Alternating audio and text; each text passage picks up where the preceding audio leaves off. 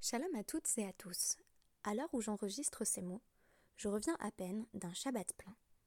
Il s'agissait du Shabbat Kollel consacré au leadership féminin, que j'ai eu l'honneur d'animer avec Tali Trève Fitoussi, Laurent Trève et mon cher mari Emile Ackerman. Ce furent là des instants incroyables que jamais de ma vie je n'oublierai. Nous avons vu émerger sous nos yeux une dizaine de femmes qui sont vouées à apporter leur pierre à l'édifice du judaïsme français et dont les contributions ne sauraient manquer de faire date. Les réflexions que j'ai tirées de ce week-end m'ont incité à vous proposer, à travers le DAF 4 de la Maseret Chagiga, une nouvelle réflexion sur l'obligation et la dispense des femmes.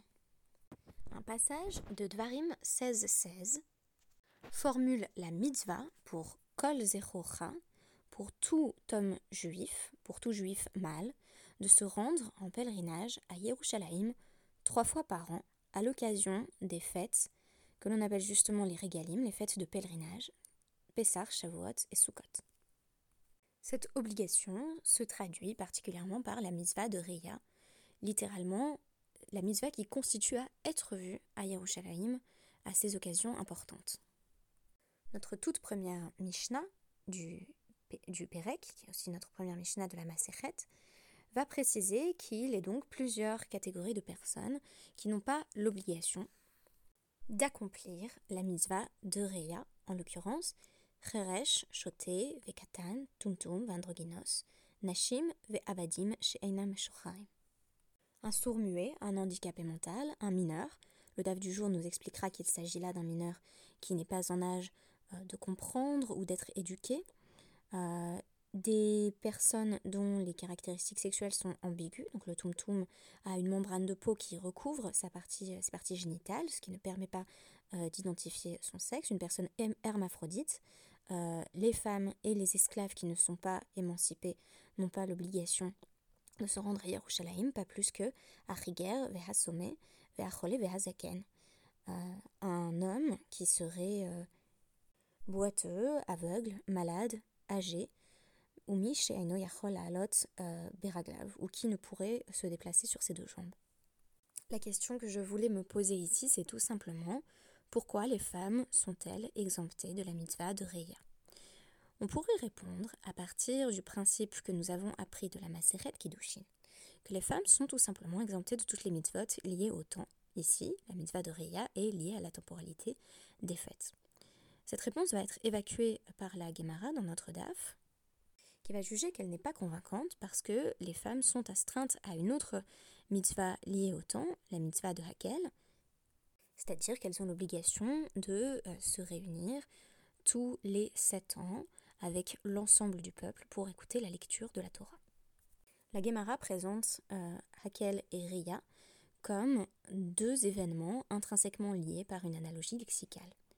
Ainsi, Hakel est une autre mitzvah liée au temps, proche de la Ria, dont les femmes ne sont pas exemptées. D'ailleurs, on sait que le principe en vertu duquel les femmes sont exemptées de toutes les mitzvot liées au temps souffre un certain nombre d'exceptions, comme par exemple l'obligation de consommer des matzot. La seconde explication c'est simplement moi qui ai voulu euh, l'amener, je ne l'ai pas trouvé euh, dans les commentaires du texte, mais il m'a semblé qu'il était important de l'écarter, à savoir que ce serait une raison de tsniout qui justifierait l'exemption des femmes en particulier. Dire que les femmes n'avaient pas l'habitude de sortir de chez elles et que les fêtes de pèlerinage seraient euh, particulièrement contraignantes, et notamment la mitzvah de Reya, on pourrait aller jusqu'à dire, dans une logique essentialiste, qu'il n'est pas propre à une femme d'être vue. On pourrait revenir ici sur l'interprétation d'un pasouk de Teilim, Memhe Kol Batmeler Pnima.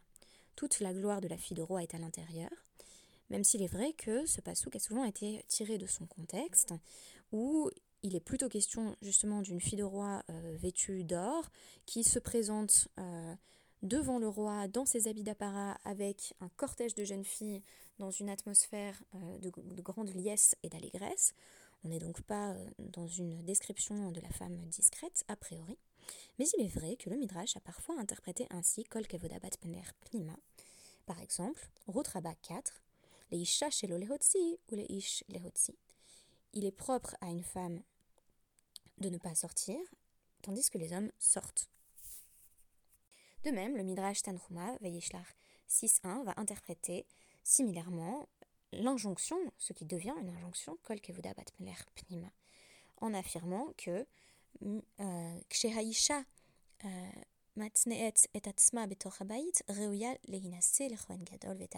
gedolim. Une femme qui fait preuve de tzniut au sein de sa propre maison euh, méritera d'épouser un Kohen Gadol et d'avoir euh, des enfants qui seront également Kohanim Gadolim.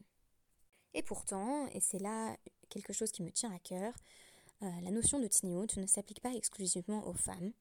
Ainsi, le pasuk Kol Kevoda Batmeler Pnima s'applique dans le Midrash Tanchuma à Moshe Rabbeinu lui-même, qui est désigné comme une Batmeler, connue pour son humilité, Yafé Hu Hatzniut, belle est la réserve, belle est l'humilité, que l'on attribue par ailleurs, entre autres, au roi Shaoul et à Rabbi Akiva.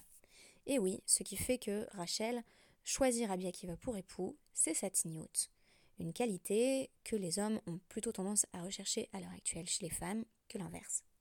Enfin, le prisme de la tignout ne permet pas de rendre compte des autres exemptions, même si celle-ci semble plus logique comme par exemple l'exemption d'une personne boiteuse, aveugle, malade, âgée, ou qui n'est pas capable de se tenir sur ses deux jambes. Enfin, on pourrait avancer des raisons plus clairement patriarcales, puisqu'il est dit au sujet de l'esclave que ce qui fait que l'esclave est exempté, quand bien même il euh, serait moitié libre, moitié esclave, c'est ce qui est écrit dans notre DAF du jour, c'est qu'il a déjà un maître, et il ne peut pas s'en donner un autre à partir du moment où il est astreint à respecter son premier maître. On pourrait être tenté d'aller jusqu'à dire qu'il en est de même pour les femmes. C'est d'ailleurs la lecture du Havudaram sur l'exemption des femmes des mitzvot liées au temps, à savoir que c'est parce qu'elles sont asservies à leur propre mari que l'on ne saurait leur demander euh, d'effectuer deux types de commandements à la fois. On aurait donc un maître, Hachem, et un maître qui viendrait concurrencer celui-ci, le mari ou le maître de l'esclave. Cette raison ne me paraît pas satisfaisante non plus, car elle prend pour présupposer un assujettissement de la femme au sein du couple. Par ailleurs, elle ne s'inscrit pas non plus dans la liste euh, des autres exemptions, euh, telles la personne boiteuse, aveugle, euh, sourde et muette, ou encore âgée. C'est pourquoi je vais vous livrer mon élément d'explication, du moins la compréhension qui m'est venue de cette exemption. C'est que, notamment dans le cas des personnes en situation de handicap, c'est par compassion que la halacha les exempte d'avoir à se présenter à Yerushalayim. De manière générale, la halacha va éviter d'obliger quelqu'un à faire quelque chose qu'il ou elle ne pourra pas faire, sera dans l'incapacité de faire. La halacha ne place pas non plus les personnes euh, dans une situation où elles seraient susceptibles d'avoir honte euh, d'elles-mêmes. Un exemple qui est donné à travers notre DAF, c'est celui euh, de plusieurs types de professions euh, qui étaient euh, comme euh, bah, malodorantes. Donc c'est le Mekametz et le Boursi, qui sont deux types de tanneurs, selon la Tosefta, et le Metzaref Nerochet, quelqu'un qui, qui fait fondre du cuivre. car leur profession fait en sorte qu'ils sont susceptibles d'avoir une mauvaise odeur. Et les Géonim expliquent que si ceux-ci voyageaient à Yerushalayim, euh, leur cavode ne serait pas respecté, on ne prendrait pas leur dignité en compte, parce que les personnes s'écarteraient sur leur passage et euh, les laisseraient dans, une grande solitude. C'est pourquoi nous les avons exemptés de cette obligation pour ne pas demander à quelqu'un de se mettre dans une situation compromettante. En ce sens, on peut mieux comprendre les exemptions qui sont formulées vis à -vis des personnes pour qui il serait difficile de se déplacer.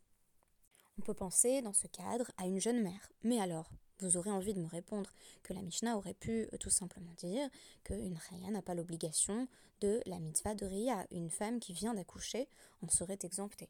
Pourquoi exempter toutes les femmes? Il me semble, là encore je ne décris pas une situation euh, idéale, mais qu'il serait plus difficile à la plupart des femmes de se libérer pour la mitzvah de Ria, que ce soit parce qu'elles sont très souvent en charge de l'éducation des jeunes enfants, ou tout simplement parce que leur mode de vie est extrêmement contraignant. Et ce, euh, notamment en raison de euh, la vie de famille et les responsabilités prenantes que celle-ci implique. Alors, demander à une femme de se déplacer une fois tous les sept ans avec ses petits-enfants pour écouter la Torah, c'est encore faisable, mais exiger de celle-ci qu'elle voyage trois fois par an, cela semble difficile. Et je pense que on tient là l'une des raisons de l'exemption des femmes des mitzvot liées au temps, à savoir que notre temps ne nous appartient pas toujours pleinement. On n'est pas en train de dire que c'est un état qui est souhaitable, on est en train de dire que c'est un état de fait. Tant qu'on n'est pas arrivé à l'ère messianique, tant que le partage des tâches euh, n'est pas euh, pleinement égalitaire, il est logique d'envisager que euh, nous n'ayons pas autant d'obligations que les hommes dont le temps serait plus flexible ou du moins régi essentiellement par les obligations religieuses. On n'est pas loin en ce sens de l'explication, hélas, apologétique qui euh, irait jusqu'à dire que euh, si les femmes sont exemptées de ces mitzvot, c'est parce qu'elles ont un sens inné du temps. Je dirais en réalité qu'elles ont un sens culturel du temps, euh, une relation de contrainte au temps qui leur vient essentiellement du, mode de vie qu'elles mènent, notamment lorsqu'elles sont mères ou qu'elles ont un foyer à tenir ou les deux. Bien sûr, pour moi, le modèle est celui modèle auquel nous devrions aspirer est celui d'un partage des tâches plus égalitaire, d'une meilleure répartition des rôles au sein du foyer, qui permettrait euh, d'astreindre les femmes à la mitzvah de Ria, parce que hommes et femmes s'y rendraient main dans la main avec leurs enfants, afin d'être vus devant Hachem. La route est-elle aussi longue pour parvenir à l'état que je décris? Que celle qui menait les pèlerins à Yerushalayim Je vous laisse le soin de répondre à cette question par vous-même. Merci beaucoup et à demain.